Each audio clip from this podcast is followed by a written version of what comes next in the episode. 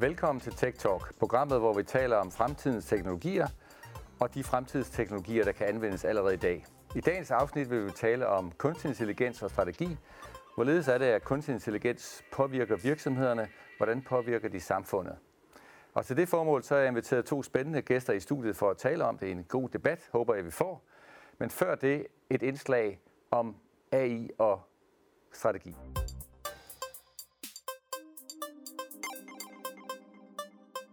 Når vi taler om AI og forretningsstrategi, så vil jeg gerne starte med kort at definere, hvad er en forretningsstrategi egentlig. Og hvis man siger det helt kort, jamen så er det de til- og fravalg, som en virksomhed skal træffe for at opnå sin øh, vision og mission.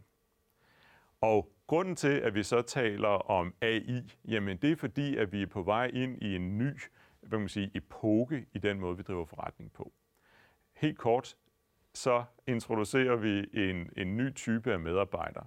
Vi går fra en situation, hvor vi havde mennesker og maskiner, med hvad vi nu hver især var gode til, til at vi nu går ind og får en ny type af medarbejdere, en AI-baseret digital medarbejder. Det gør igen så, at vi går fra en situation, hvor vi havde en virksomhed, som var baseret på mennesker og lavet til mennesker – og hvor det var mennesker, der var i kernen, og så de her mennesker, de var understøttet af for eksempel IT-systemer og andre maskiner. Vi går derfra til en ny virkelighed, hvor vi i stedet for i kernen har en masse forskellige øh, RPA-robotter og AI-maskiner, øh, som vi har talt om i tidligere Tech Talks, de, dem har vi i kernen, og de bliver så understøttet af en masse data og en masse øh, computerkraft og mennesker. Så det er altså det her skifte fra mennesker til AI. Og det er det, der gør, at vi skal tale om AI og virksomhedsstrategi. En af de virksomheder, som gør det her rigtig godt, og som er interessant at lære af, det er faktisk vores allesammens øh, Moderna, øh, som, øh, som er dem, der i hvert fald har, har lavet den, øh, den vaccine, jeg har øh, fået i, i armen. Øh, og når man spørger dem, hvad er I for en type af virksomhed, så siger de faktisk, at vi er en teknologivirksomhed og softwarevirksomhed, som tilfældigvis laver medicin. Og det, som de har gjort, det er sagt, jamen, hvad er det, vi vil lave? Jamen, det er øh, medicin, det er ligesom hele, det er den overordnede strategi, men det, som de har gjort, det er, at de har lagt øh, AI i centrum af deres operating model, og den måde, de leverer på, øh, på strategien. Og derfor, der skal vi altså gøre AI til en del af forretningsstrategien. Når man kigger på den traditionelle måde at drive virksomhed på, jamen så det vi så der, det er, at når vi baserer en virksomhed på, på mennesker, jamen så bliver, den, så bliver den dyrere og dyrere og sværere og sværere at skalere.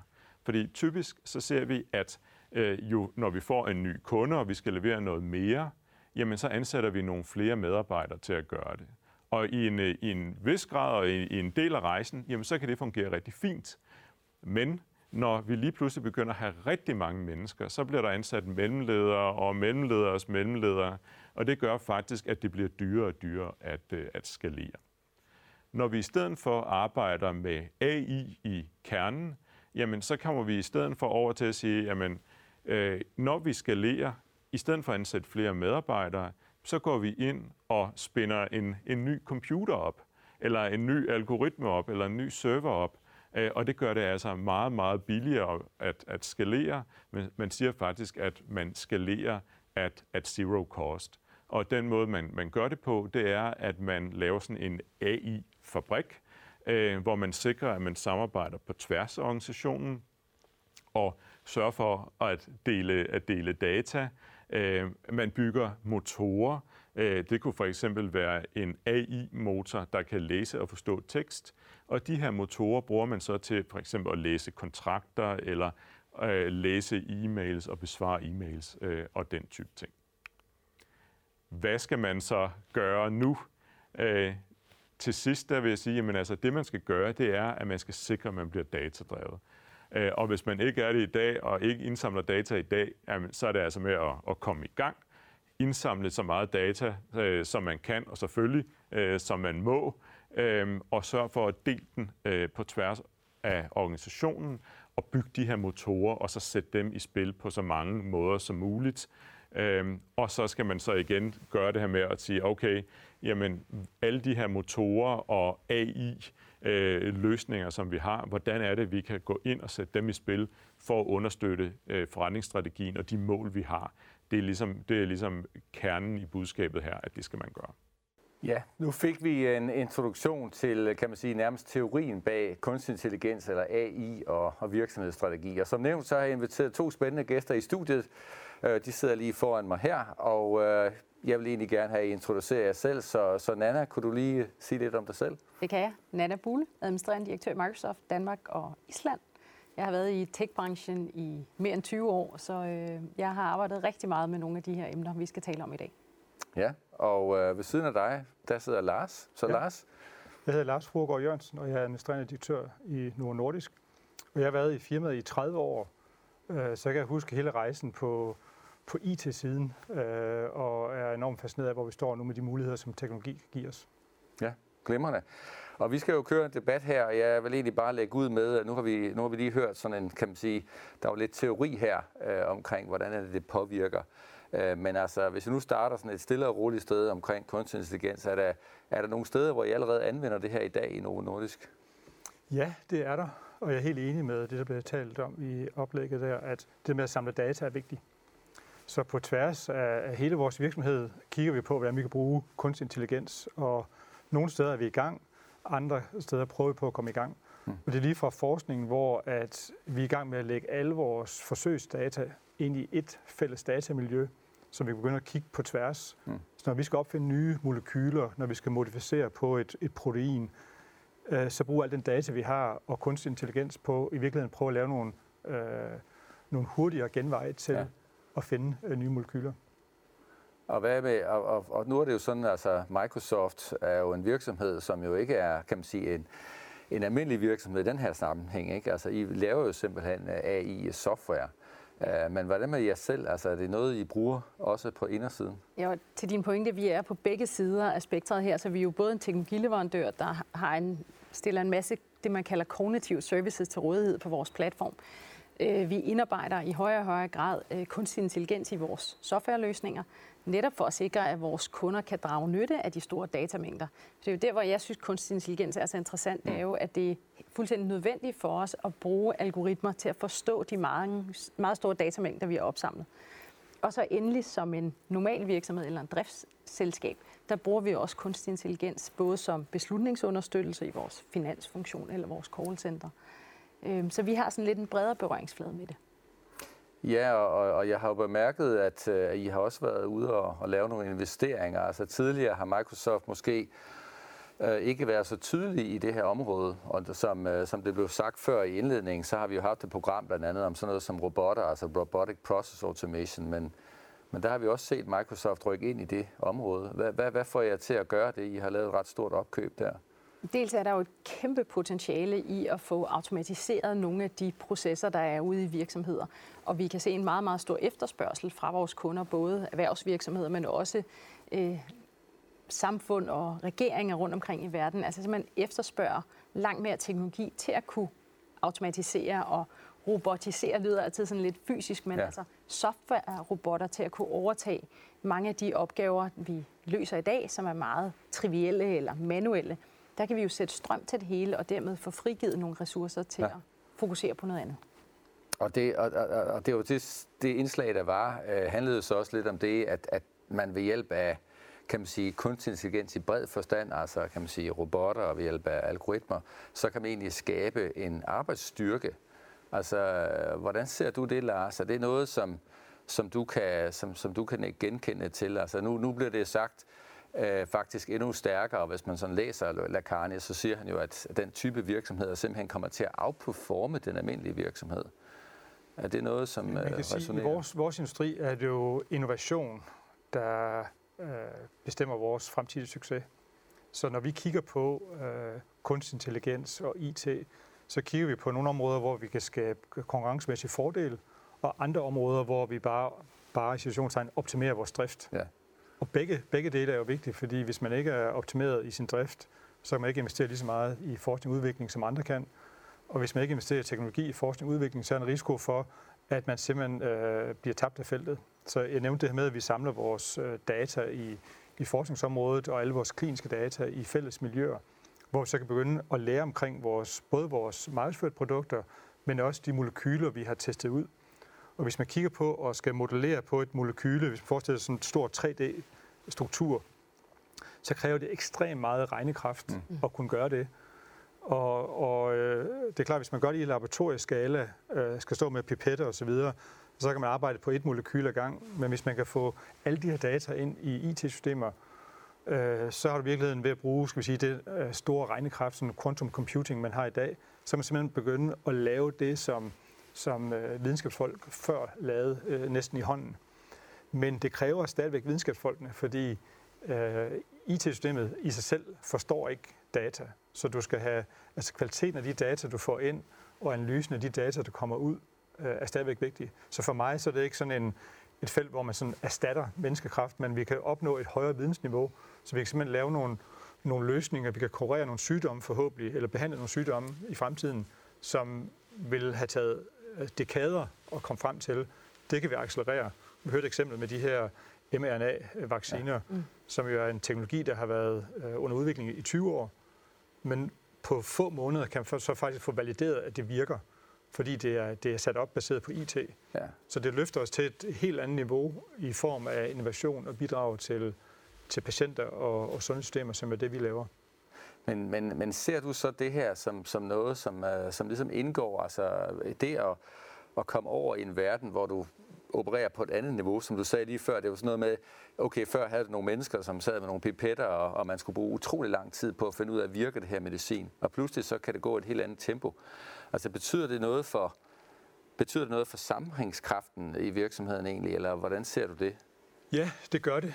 Øh, det, giver nogle, øh, det giver nogle skift i, hvilke typer medarbejdere man skal have, mm. og det giver nogle behov for at uddanne medarbejdere. Hvis man kigger på Øh, de der laboratorieforsøg, vi lavede tidligere, der var der rigtig mange laboranter, der var involveret i at udføre forsøgene rent, forsøg, forsøgene rent fysisk. Det er nu robotter, der kører det, ja. så du kan lave rigtig mange forsøg på én gang, så du samler rigtig mange data sammen. Men det betyder, at vores laboranter i dag bliver, bliver uddannet i at kunne kode og arbejde med databaser. Så der, hvor du først stod med en pipette og måske fik, øh, skal vi sige, øh, skader på hånden, ja. Ja, nu sidder du ved en computer, og skal faktisk øh, skal vi sige, forberede forsøg på en, en robot, og så behandle data bagefter. Så du bliver, de bliver uddannet i nogle af de kodesprog, som folk, ja. øh, der går på øh, IT-universitetet, øh, ja. også bliver uddannet i. Det, kan, det lærer vores laboranter også. Så en klar, øh, altså i virkeligheden, altså nogle nye kompetencer, man skal til at have. Ja. Altså I, I, I, I er jo øh, en virksomhed, som egentlig har mange strenge at spille på hos Microsoft, og, og netop jeres, jeres software, som I også kommer ud med. Altså ser du også den her ser du hos virksomheder en, en, en, en gryende forståelse af, at man faktisk skal bevæge sig den vej? Eller, eller er det mere det, det traditionelle IT, som man stadigvæk er fokuseret på? Nej, jeg synes, øh, dansk erhvervsliv er rigtig, rigtig langt fremme. Altså, vi ser rigtig mange gode eksempler, både som Lars beskriver her, øh, hvor man bruger Altså lige fra sådan den spæde start, igen til at automatisere simple processer, til at optimere ens drift, øh, ens energiforbrug, men også i innovationsledet. Hmm. Altså det her med at kunne lave en sådan en digital gengivelse af verden, der vi taler om digitale tvillinger ja. hos os, hvor man simpelthen bygger næsten øh, en, en digital gengivelse, og dermed kan modellere nogle af de udfald, man kunne få, og dermed sætte meget større hastighed på. Og det er jo super interessant at se det her i, øh, i det fulde spektrum, og vi ser som sagt øh, mange danske virksomheder være rigtig godt i gang på alle de her led. Øh, også det offentlige begynder i højere og højere grad at tage, at tage kunstig intelligens til sig. Øh, her for nylig under coronakrisen i de første faser så vi øh, 118, altså akuttelefonen, være overbelastet af en masse mennesker, der ringede ind, fordi de var bekymrede, de var nervøse. Hen over øh, en weekend mm. øh, fik vi sammen med Region Hovedstadens øh, beredskab bygget en sådan en, altså en chatbot, som jo er den simpleste form, måske endda en kognitiv service eller AI, som kunne aflaste. Så der kunne man gå ind, og man kunne ligesom skrive nogle af de symptomer, man havde, og fik så en første evaluering af, om man skulle tage fat i sin læge, eller om alt var okay. Og det er jo bare sådan en meget, meget simpel form, hvor man i den grad kan aflaste øh, et system, og i stedet for at have 100.000 vis af mennesker, der skulle sidde og tage telefoner, så kan man simpelthen bare få en robot til at gøre det. Så det er jo den simpleste form, men med meget stor effekt for samfundet. Men nu ligger, altså, nu nævner du det der med at udnytte data, og, og Lars var også inde på det med at udnytte data, så det, så det er bare, det er bare lige at hoppe ned, eller er der nogle, øh, nogle, nogle problemstillinger omkring, omkring datasiden der, som, ja. som, du, øh, som du møder? Jamen, der er kæmpe store øh, etiske dilemmaer i det her, som vi bliver nødt til at forholde os til. Og jeg synes, det er meget, meget vigtigt, at vi ikke bare fra dansk side af, men også i samarbejde med EU, støtter op omkring øh, noget af det arbejde, som Margrethe Vestager laver. De er jo lige kommet med et oplæg til et direktiv omkring AI. Det er så sindssygt vigtigt, at vi formår at gøre befolkningen trygge med teknologien og med brugen af den, men jo også uddanne alle os andre til, hvor er det, vi bare kan sætte strøm til en proces og benytte data, og hvad er det spektrum, hvor vi skal være forsigtige. Og det er netop noget af det, øh, den regulering, der er på vej nu, forsøger at skabe overblik over. Der, hvor vi kan sammenkøre større datamængder, og man rent faktisk som borger eller privatperson begynder at blive bekymret. Mm. Altså. Øh, I Kina har de det her social scores, hvor de samler så mange data om dig, at du nærmest har sådan en score, og det afgør, om du kan få lån og alle de her ting. Altså der er vi fra europæisk side er jo meget tydelige på, der vil vi ikke hen. Det er ikke en del af vores kultur, den måde, vi vil regulere det på. Men i den anden ende er der et kæmpe spektrum af mulighed, der kan styrke vores konkurrenceevne. Det kan gøre os mere velfungerende som samfund, men kan faktisk også sikre bedre øh, borgerservice og bedre sundhedsydelser. Ja, altså du, du, du refererer til, til den her nye Artificial Intelligence Act, yes. AIA, som, øh, som nok skal brede sig som sådan en bogstavsakronym ja. over, over hele erhvervslivet i hvert fald, og sikkert også helt sikkert den offentlige øh, del. Altså er, er, er regulering, hvordan er den Altså, hvordan ser du på det, Lars? Altså, du er jo øh, mildest talt i en ret høj reguleret branche. Er, øh, er man klar der til at, at, at, at tage det her nye syn på det, eller er der stadigvæk sådan ligesom, jamen, vi skal arbejde lidt mere papirorienteret, og vi skal sørge for, at vi har mindst øh, fire, måske seks par menneskelige øjne på det, eller hvordan er... Det vil sige, at vi alle sammen er gået igennem sådan en øh, covid-19-oplevelse øh, med, med lockdown osv., og, og det, har været, det har været hårdt. Noget af det gode, der kom ud af det, det er faktisk, at den måde, som de her vacciner blev godkendt på, var hurtigere end nogensinde før. Og det var blandt andet fordi, at man fandt ud af måder at arbejde med data på på en ny måde. Mm. Så i stedet for, at man sad i virksomheden og samlede alle data sammen og tjekkede dem, og så sendte man ind og var helt færdig, så kom der et kæmpe bunke data, som myndighederne skulle til at kigge på. Så øh, laver man faktisk sådan en rullende aflevering af data. Og det er så også lidt til, at man nu kigger på, hvordan kan vi i virkeligheden øh, standardisere og egentlig have fælles datamiljøer, have fælles øh, statistiske analyseværktøjer, mm. sådan at det faktisk bliver sådan en, et, skal vi sige, en, en virtuel øh, samarbejde omkring data. Så, så jeg oplever, at der er stor interesse for at øh, optimere flow og, og processer, øh, også i forhold til, til myndigheder. Men selvfølgelig, øh, som Nana er inde på, det etiske omkring data er ekstremt vigtigt. Og der kan man faktisk lære noget fra den farmaceutiske industri, fordi vi har jo lang tid samlet data op fra personer, der deltager i, i klinisk afprøvning, og de er jo, øh, øh de er jo anonyme. Og, og det er faktisk kun den læge, der har gennemført øh, forsøget med den enkelte patient, der har adgang til data om, hvem var patienten. Så alle de data der kan man bruge og, og skære på alle mulige leder, uden at man på nogen som helst måde kan komme til, hvem den enkelte person er. Og hvis det viser sig, at der er noget med, med patienten, og der er en bivirkning eller et eller andet, så skal man tilbage til den læge for at få fundet ud af, hvad, hvad skete der helt konkret. Så der, så der er også nogle meget praktiske eksempler på, at man kan styre øh, privat øh, livsdimensionen omkring øh, data. Så, så jeg tror faktisk, vi kan lære meget omkring øh, men, data. Men det er jo, man der kan sige lige præcis det, du siger der, at man kan ligesom tage noget fra lægemiddelindustrien af den måde. Det er, jo, det, er jo, det er jo netop det, de så har gjort i den her AIA, hvor de så er gået ind og sagt, at okay, vi har noget, som vi kalder for high risk, og vi har for den sags skyld også noget, som vi kalder, kan man sige, forbuden frugt. Nu nævnte du uh, social scoring, ja. og hvor man er ude og sige, nej, det skal simpelthen være forbudt. Så det her, man har set i, uh, måske hvis man har set Black Mirror, eller så vil jeg gerne opfordre folk til at se det, så kan ja. man jo se, hvad det kan medføre, hvis man laver så social scoring.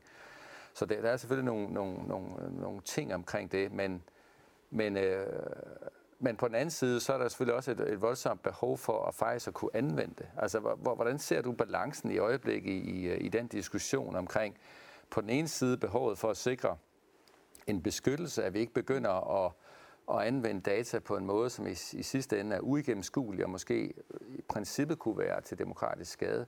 Og på den anden side, at vi faktisk har mulighed for det. Altså, at vi, at vi, kan, vi simpelthen kan få, få meget mere viden og få meget mere øh, forskning, og for den sags skyld også meget mere omsorg frem. Nu nævnte du 118, der er jo et eksempel, hvor at en dansk virksomhed er jo inde og gøre det, at man meget hurtigt kan se og høre, om vedkommende har et hjertetilfælde. Præcis. Øh, hvor er vi i den balance, synes du? Det er en svær balance. Jeg synes desværre lige nu tipper den lidt til den bekymrede side, hvor vi, jeg tror på grund af manglende indsigt og manglende forståelse, tipper lidt til ikke at turde give os i kast med nogle af de her løsninger, som er så vigtige. Og netop din eksempel på, når man ringer 112 ja. og har et øh, slagtilfælde. Altså der kan man jo ikke være i tvivl om, at det, at kunstig intelligens kan redde liv, vi er de dygtigste i verden til at forhindre, at man rent faktisk dør, hvis du har et hjertestop. Det er vi i København. Det, det er jo ret vildt. Ja. Øhm, så jeg tror til, til Lars' pointe, jeg tror det her med at få en større forståelse af, at det, der er vigtigt for en algoritme, er jo ikke den person henførbare. Så jeg, altså, algoritmen behøver ikke at vide, det er Lars Præcis. og hans historik. Så det her med, at man kan anonymisere, man kan aggregere data, man kan endda lave øh, sådan nogle kunstige data, man kan lave nogle af de her øvelser på. Så jeg tror, at der er behov for meget mere øh, oplysning og information, både til borgerne, for jeg synes også, det er, det er rigtig vigtigt, at vi alle sammen ved, hvad vi går ind i og hvad vi kan forvente, men jo også til det politiske system, til virksomheder om, hvad er det, man kan, og hvad skal der til? Og i lande omkring os, synes jeg, de har været dygtigere til at være kalde, altså sådan, bevidst modige, øh, men inden for de rammer, hvor de synes, de kan være med. I Finland har man blandt andet lavet for to år siden en lov om sekundær brug af blandt andet sundheds- og socialdata, hvor man sikrer, at alle de data, vi indsamler, bliver stillet til rådighed i en form, hvor de ikke er personhenførbare, men hvor det stadig gør en kæmpe forskel for forskere, øh, for medicinalindustrien, men jo også for iværksættere, som baseret på de her data pludselig kan se nye mønstre og lave nye typer af løsninger og digitale services. Og, og, og, og når man så går i gang med det her, altså hvor man så skal forsøge at blive en datadrevet virksomhed, altså hvad, hvad er det så for nogle ting, øh, Nana, altså hvor, hvad er det for nogle ting, man skal være opmærksom på? Altså nu har vi så snakket lidt om etikken, ja. øh, og, og, men, men er der andre ting, som er, som er vigtige, øh, hvis man skal skabe, ligesom flytte sig fra at være mere, kan man sige, erfaringsdrevet, altså hvor man fokuserer på, jamen det er sådan her, vi plejer, og jeg har nogle folk, der ved meget om det, og så til, at nu har vi nogle algoritmer, som faktisk begynder at finde sammenhæng. Ja. Altså, hvad, hvad vil være nogle råd, som du vil have, og som du sikkert også har, kan man sige, til virksomheder og organisationer, som vil gå ned ad den sti og anvende det mere strategisk? Blive... Jeg synes faktisk, at Lars havde et rigtig, rigtig godt øh, eksempel på det her med øh, dine laboranter, der i fremtiden skal forstå teknologien, og de skal måske ikke selv længere stå og udføre forsøgene, men de skal kunne øh, tænke forsøgene, de skal vide, hvad det er, de leder efter, altså de teser, og så skal de kunne kode en robot til at kunne udføre det. Og der kan man sige, at den største øh, forhindring, vi har i dag, er rent faktisk kompetencer. Vi kan se, at jobopslag blandt danske virksomheder, der søger efter data- og AI-kompetencer, er steget med 140 procent øh, det seneste år. Så vi kan se en kæmpe efterspørgsel. Vi kan også se, at vi i Danmark på mængden af kompetencer, der er til rådighed, der forstår den her sammenhæng mellem data og kunstig intelligens og kan programmere algoritmerne, der ligger vi 40 procent under OECD-gennemsnittet. Så vi har en kæmpe kompetenceudfordring i Danmark, og vi kan slet ikke få nok mennesker, som både forstår teknologien, men i endnu højere grad det her med at have en faglighed, hvad enten det er inden for den medicinske verden, hvad, det kunne være inden for et produktionsfag. Øh, Danfoss er et godt eksempel på en virksomhed, der i højere og højere grad øh, leverer digitale løsninger og ikke bare termostater. Men det kræver jo et helt, øh, en helt ny medarbejderskare og en opkvalificering, som vi desværre øh, er lidt bagud med og ikke kan løse så hurtigt, som øh, at vi kan ikke sætte os noget og vente på, at vi får uddannet flere ingeniører. Vi bliver nødt til at gøre noget. Så, så, altså, så, så der er et issue omkring altså dataetikken, hvordan man får det ligesom på plads på den rigtige måde og sikre balancen, og, og, og, og der er noget omkring kompetence, som der måske ikke er tilstrækkeligt meget af. Men hvad, hvad, med, hvad med medarbejderne? Er der en frygt der, Lars? Altså, øh, nu har øh, for eksempel en dansk forsker, Anders Humlum, han har så påvist, at faktisk de virksomheder, som anvender det her, som anvender robotter, sammenlignet med dem, som ikke gør det, ikke alene får de en større omsætning, men rent faktisk så stiger lønnen endda også på de mest lavest lønnede. Ja. Men, men, men er der en frygt der? Altså, er det noget, der er en barriere, når vi snakker for eksempel for dit vedkommende, Novo Nordisk, ser du det som et issue? Kommer vi til at og nærmest er, du ved, afskede uh, tusindvis af medarbejdere, eller hvordan ser du det? Altså det tror jeg ikke, vi kommer til. Øh, og vi er en virksomhed, der er i en vækstfase. Øh, så det er måske en lidt anden situation. Men, men det er fair at sige, at der er der medarbejdergrupper, der er bekymret omkring øh, den uddannelsesbaggrund, de har. Ja. Er den relevant i fremtiden? Så det er ekstremt vigtigt, at, at både virksomheden, men også medarbejderne tager et medansvar for at, at forblive relevant. Øh, og vi skal jo med en vis sandsynlighed være på arbejdsmarkedet længere og længere tid. Så den der uddannelsesmæssige øh, tilgang, der har været til at sige, nu får du en uddannelse, så går du ud og arbejder og har en karriere, øh, er måske ikke øh, fremtidens vej. Altså man skal uddanne sig, og så komme ud og arbejde, og så skal man have opgraderet sine kvalifikationer en række gange. Og, og det der med, altså hvis man tager laboranten, så har du stadigvæk dit, uh, dit domænekendskab. Altså du ved, hvordan et laboratorium fungerer, selv hvis det er en robot, der skal udføre arbejdet. Så det, det er stadigvæk ekstremt vigtigt. Men der sker nogle teknologiskifte, som man som medarbejder skal være med uh, på. Og der, der kommer ledelse så også ind, fordi mange af os, der sidder i ledelsen, har jo så ikke fået den uddannelse i de teknologier, og ser måske for sent, hvad er teknologierne, og hvad kan de, hvad ja. kan de gøre. Og sige, når du så først kommer til at, at forstå, hvad den kan, og du skal i gang med det, og hvis du så ikke har fået uddannet dine medarbejdere, så, så står de jo i en svær situation. Så det, det er ekstremt vigtigt at have det der strategiske perspektiv på det, og både have skal vi sige, IT-afdelingen, men også HR-afdelingen med i at forstå, hvad er det kravene til de medarbejdere, øh, man har, og de teknologier, man gerne vil benytte, at det skal gå hånd i hånd. Øh, og hvis man som virksomhed bare sådan, skal vi sige, skifter generationer af medarbejdere ud, afhængig af hvilken teknologi man har, så, så ødelægger man lige så meget, som man opnår. Men altså, er det, er det så noget, som, som altså, så tør man så det? Altså, jeg mener, I sidder jo begge to som, som CEOs for, for nogle store virksomheder. Altså, tør man også begynde at være reelt datadrevet? Fordi man, i, også i direktionen, der sidder man jo også og er meget erfaringsdrevet traditionelt. Og pludselig så, så, ved, så begynder man at få en ny type viden, der siger, jamen okay, det er faktisk måske herover der skal være mere fokus, når vi snakker, lad os sige, markedet over for nogle bestemte kunder. Og man egentlig angrebet et andet marked, fordi man synes, at det var det vigtigste, og det har ens erfaring fortalt. Og pludselig kommer der nogle, nogle, nogle, nogle data, altså, som fortæller noget andet. Øh. Jamen, man kan sige, som virksomhed, så er vi datadrevet allerede. Mm. Det er altid ved data. Det er kliniske data, der, der definerer vores produkter. Det er øh, batch-journaler, der definerer, hvad vi har produceret. Ja, ja. Og vi kigger på vores markedsføringsindsats, hvor ja. vi laver segmentering og allokerer salgsstykker. Så, så, så det er altid været data. Så det, der er nyt, det er, at man skal have de data aggregeret, og så skal man, lave, så skal man bruge dem på en anden måde. Og der er det vigtigt, at man som direktion øh, gør op med sig selv om, at det er, det er vigtigt øh, af, af en række grunde at være med på den. Og så er det i hvert fald i min optik meget vigtigt, at du får det øh, forankret i forretningen. Ja. Så at, at forskningen skal eje deres digitaliseringsrejse. Mm. Altså det, det, det er, og det er inde på, Lars, undskyld. I afbryder mig, det er det der med, at, at der er lidt en forskel på, at du har de her data, og du har været rigtig dygtig til at bruge dem, og det synes jeg jo faktisk, man har været, øh, også i dansk erhvervsliv, også i offentlig sektor i øvrigt. Men den der oversætter, lige pludselig så bliver oversætteren ikke nødvendigvis den person, som står for marketingsafdelingen, som så oversætter data og siger, nu skal I se, det er det her, det betyder. Pludselig har du en oversætter, som faktisk kan være et stykke, en algoritme, som er inde og oversætte nogle af de data til, hvad de egentlig betyder.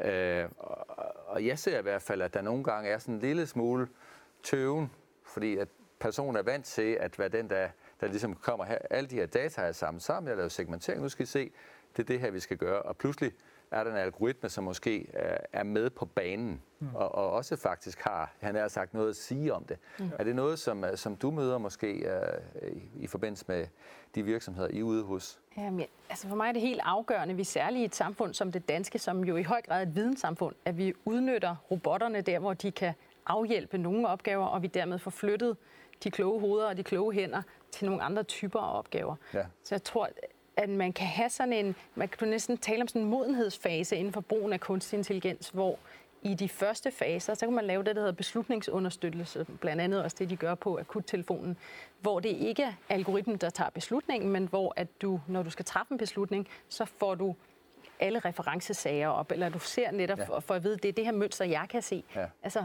på den måde tror jeg, at vi både som mennesker, men jo også som samfund, kan vende os til, at det er en, en anden type tilgang, og hvordan vi kan arbejde med data. Og jeg tror, det er helt afgørende for os, at vi netop får automatiseret det, der kan automatiseres, og får flyttet menneskerne. Og vi kan jo se i det research, der er lavet indtil videre, er jo, at i sidste ende er det ikke færre medarbejdere. Det er du jo også ind på, Lars. Vi tror ikke på, at vi skal have færre medarbejdere. Vi tror, vi skal have en anden type medarbejdere, og vi tror, at nogle af de kedeligste opgaver, det må man jo godt sige, vi har i dag, øh, at de kan varetages af en algoritme. Og det gælder både det offentlige, men også i det private erhvervsliv i dag. Hvis du går ud i et forsikringsselskab, så en meget, meget stor andel af sagsbehandling er jo varetaget af kunstig intelligens i dag, eller software-robotter. Og det er jo rigtig godt, både for forsikringsselskabet, men jo også rigtig godt for kunderne. Mm. Fordi du får svar sådan her, i stedet for at skulle vente i ugevis. Tænk, hvis vi kunne overføre det samme til det kommunale område, til byggetilladelser, eller til sådan triviel sagsbehandling, hvor at der er nogle klare rammer og nogle klare regler. Og så kunne man snart flytte de medarbejdere til at tage sig af de lidt svære sager, og tage sig af der, hvor der rent faktisk er brug for noget menneskelig kognitiv forståelse og nogle valg, der skal træffes. Ja. Hvordan, hvordan ser du altså fremtiden der? Fordi som du siger, Lars, altså, det er jo en meget datadrevet virksomhed, som du ikke kun dig, men altså også andre, kan man sige, øh, erhvervsledere sidder med, måske endnu mere, når vi snakker pharma. Men hvordan ser du fremtiden inden for det her? Hvad er det for nogle, hvad er det for nogle virksomheder, vi kommer til at se? Øh, hvordan kommer udviklingen til at være, som du ser det? Vi kan se, at vi, øh, vi arbejder sammen med biotech-virksomheder, der, der typisk er opstået som øh, et, øh, et afsæt fra et akademisk miljø. Nogle har en idé, starter en biotech-virksomhed og, og udvikler en teknologi. Det sker nu også inden for skal vi sige, datadrevet virksomheder, mm. hvor det så er kombineret med, med øh, molekyle øh, specialister. Ja. Øh, det kan være biologer eller farmakologer. Øh, og, og, og det rykker tættere sammen, så der nu er virksomheder, der i dag kan arbejde med molekyler og, og skal vi sige, modificere på molekyler, som vi kan i vores laboratorier. Men de, de, har ikke, øh, de har ikke de data, vi har. Så de kan flytte rundt på molekylen, men de, de har svært ved at, at få øh, den baggrundsviden, der skal til for at vurdere så, om det, er, øh, om det giver nogen mening. Så når man kan kombinere erfaringen fra en, skal vi sige, øh, en virksomhed, der har prøvet alle mulige ting i praksis med maskinkraften, mm. og kombinere det på en måde, så får du, øh, så får du alternativ til den der klassiske biotech, hvor du har måske en idé fra et universitet, du går ud og prøver af, og det sker i tusindvis af virksomheder på samme tidspunkt, til at du har nogle få øh, store enheder med virkelig stærk computerkraft, der så arbejder sammen med nogle virksomheder, der forstår noget biologi og har nogle data og kan verificere det, der bliver lavet. Mm. Og det giver en helt anden mulighed for øh, hurtigt og skalerbart at lave forskning. Så der er simpelthen altså meget positivitet her i rummet, ja. når det kommer til, hvad det kan betyde altså for, for virksomhederne i fremtiden. Der simpelthen bliver skabt den her nye mulighed, altså folk, som i virkeligheden er, ikke har kompetence inden for det faglige område, vil det være sig farmer eller bank eller forsikring, men, eller offentlig virksomhed, men som pludselig, øh, kan man sige, får, får enormt meget hjælp. Altså, Hvordan ser du øh, påvirkning af samfundet? Altså, Nana, hvis du sådan tager det brede view, altså, hvordan ser det ud i fremtiden? Hvad kan vi forvente af kunstig intelligens? I sådan overordnet set skal vi jo vende os til, at kunstig intelligens bliver en større del af vores hverdag. Jeg tror, for at rulle lidt tilbage til, hvor vi var før, det er rigtig vigtigt, at vi gør det, altså vi får reguleret det her område, sådan, så vi har tillid til teknologien. Når vi har det som borgere og som statsledere, så kan vi forvente os et samfund, som er både giver os bedre borgerservice, bedre sundhedsvæsen, men også at vores konkurrenceevne bliver markant anderledes for et lille land som det danske.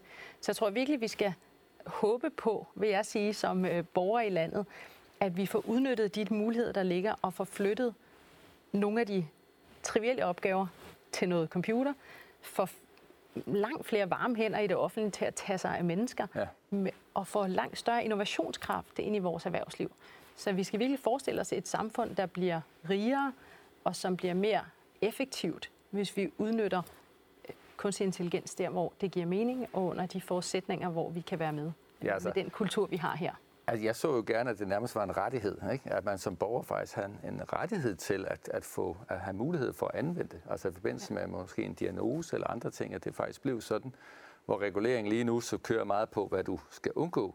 Så kunne det være spændende, hvis man også tilførte noget, som handlede om, hvordan kunne du få lov at anvende det. Og igen, måske er det tilbage til noget oplysning, fordi jeg vil sige, hvis, hvis jeg gik ind øh, i et svært sygdomsforløb, så ville jeg være bekymret, hvis de ikke brugte algoritmer. Ja. Altså både når vi taler røntgenbilleder. Ja. Algoritmer er jo dygtige til at meget, meget tidligt identificere, om, om der skulle sidde en tumor eller noget andet. Ja. Øh, når du i en, undervejs i en operation, altså hvis der ikke er noget teknologi i rummet, så kan det også blive en lille smule bekymrende. Så der er noget med, at vi skal vende os til det, og det tror jeg, vi alle sammen, også fra erhvervslivets side af, særligt i min branche, har et kæmpe ansvar for at oplyse, men jo også at understøtte den regulering, der foregår, og understøtte, at der bliver skabt de rammer, hvor vi alle sammen har tillid til teknologien. Ja, jeg er meget enig. Altså, der er, der er enormt stort øh, forvirring omkring teknologi. Altså bare kunstig intelligens, ja. det er også et... Øh, Tosset begreb. Det, det, det er et ret dårligt navn, ikke? Ja. Fordi hvis man gerne vil skabe afstand til befolkningen, så er det jo velvalgt. Ja. Kunstig intelligens, hvem, hvem, hvem kan lide det? Præcis. Så, så hvis man kunne prøve at finde øh, nogle bedre måder at forklare, hvad de her teknologier ja. kan, vise nogle gode eksempler. For eksempel i vores produktionsproces, der har vi en masse maskiner, der bare står og kører og fylder medicin ned i nogle, nogle glas, der så bliver lukket. Og når sådan en maskine brager ned, så er sådan en helt batch af insulin, der går tabt, ja. og det koster mange penge, og, og det, mm. det er spild. Så sætter vi sensorer på, der sidder og lytter til, hvad maskinen kører. Og de sensorer finder så et mønster, så inden maskinen brager ned, så ved vi, altså med stor sandsynlighed, når der har været de der lyde, de der rystelser, så kvarter senere mm. bryder linjen ned. Så det er jo, det er jo sådan en algoritme, kunstig intelligens baseret ja. måde, og så lave forebyggende vedligeholdelse på. Hvis man kan lave mange flere af den slags simple eksempler, og ja. så, så fortælle folk, hvad det kan bruges til, og så lade være med at sige kunstig intelligens og eller tre bogstavskombinationer, ja. så alle synes, det er en god idé. Ja, ja det var en håb. Ja. Det var man håbe, og jeg synes, det eksempel er jo rigtig godt, fordi det også viser, hvordan at det faktisk betyder også noget for miljø og alle de her ting. Det er jo ikke særlig godt, man står med en kæmpemæssig batch, som man så skal bogstaveligt talt hælde ud som affald. Men jeg tror, vi kan fortsætte debatten rigtig længe om det her. Jeg vil gerne sige, uh, sige tak for, for en god debat. Øhm, og uh, så, uh, som vanligt, så har vi jo lige one more thing. I dagens One More Thing, der skal det handle om exoskeletter. Første gang jeg så et exoskelet, det var tilbage i 2012 øh, på en konference. Her så jeg en, en kvinde, som var kommet øh, slemt til skade i en, en sportsulykke og var, var faktisk blevet, blevet lam. Hun fik et, øh, et exoskelet øh, på, og efter hun havde fået det her øh, skelet på, jamen, så kunne hun faktisk rejse sig op og gå fra rullestolen, med, godt nok med krykker, men stadigvæk hun kunne gå det var en, det var en ret vild oplevelse, øh, som, øh, som, som gjorde, at jeg helt siden den dag har tænkt, at hvor bliver det fedt, når den her teknologi, den bliver til noget, som vi alle sammen kan begynde at benytte os af. Og nu begynder det faktisk lidt at ligne noget. Øh, til at starte med at se, hvad søren er et exoskelet. Sådan rent definitionsmæssigt, så handler det om et, egentlig et skelet, som vi tager uden på den krop, som vi, som vi allerede har, og den hjælper os så med at, at bevæge os og kan for eksempel gøre os, øh, gøre os stærkere. Der findes to typer af exoskeletter. Den første, det er det passive. Det er egentlig et skelet, man tager på, som går ind og ved hjælp af, om man så må sige, lodder og trisser, øh, understøtter den styrke, som vi allerede har, og gør den, gør den stærkere. Den anden, det er det aktive exoskelet. Det er et skelet, hvor der sidder en række elektriske motorer på skelettet i de forskellige i vores led, og som går ind og giver os mere styrke, end vi havde. Det er sådan lidt, hvis vi tænker på Iron Man, så er det egentlig et, et exoskelet, som, øh, som han er på. Heldigvis så er de her, den her teknologi, den er her i dag, den er bare ikke så vidt udbredt. Men et par eksempler på, hvor den allerede bruges i dag, Jamen det er som sagt i sundhedssektoren, øh, hvor at der er øh, mennesker, der, der får hjælp for eksempel til at gå, men der er også personale, der, der får hjælp til, til de mange tunge løft, som der kan være. Det er også på byggepladser, hvor man kan tage et exoskelet på øh, og få hjælp til, for eksempel hvis man, hvis man skal stå og bore huller i et loft øh, en hel dag. Det kan altså gå hen og blive, blive meget tungt. Øh, der kan man tage et exoskelet på, og så få hjælp til at holde sin arm, så man kan blive ved med at bore øh, meget længere. Øh, og sidst, men ikke mindst, jamen der kan det også være på lager. Der er rigtig mange gentagelser i de bevægelser, man laver med at løfte tunge ting og sætte dem på plads. Jamen der kan det igen give mening at benytte sig af et exoskelet. Med det, så synes jeg egentlig bare, at det er vildt fedt at se, at en teknologi, som, som jeg tilbage i 12 så, øh, helt fascinerende, virkelig kan være livsændrende, nu begynder at være tilgængelig for os alle, og, og jeg glæder mig til at se, hvordan den her teknologi kan ændre den måde, som vi arbejder og lever på. Ja, vi har jo altid lige et, et ekstra indslag om noget, som er lidt, øh, lidt på kanten teknologisk, og, øh, og bare sådan lige en hurtig ting, nu så i det her indslag her. Kunne man forestille sig, at øh, Novo Nordiske lærermedarbejdere render rundt med sådan et øh, om fem år, eller hvad, Lars? Det tænker jeg da godt. Altså, uh, vi er jo ikke fra naturens side designet til at blive meget mere end 40 år gammel. Uh, og hvis vi skal, dem, der bliver født nu, hvis vi skal være over 100 år, så bliver der nogle, uh, nogle slidskader, uh, som... Uh, som skal håndteres. Ja. Øh, og jeg tænker, er fint, at det kan være, det kan være en løsning. Nu så, vi jo, øh, nu så vi jo Elon Musk begynde at gå ind i robotter her i sidste uge, øh, og, øh, og Microsoft har jo ikke været blege for, særligt under Nadella, at gå ind i nye områder. Kunne man forestille sig, at man også supplerer op med, med noget, kan man sige, kunstig intelligente exoskeletter hos Microsoft?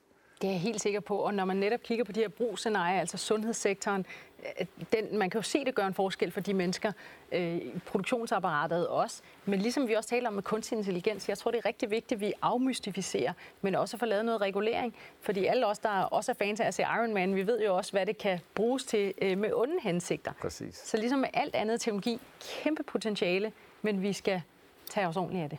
Akkurat.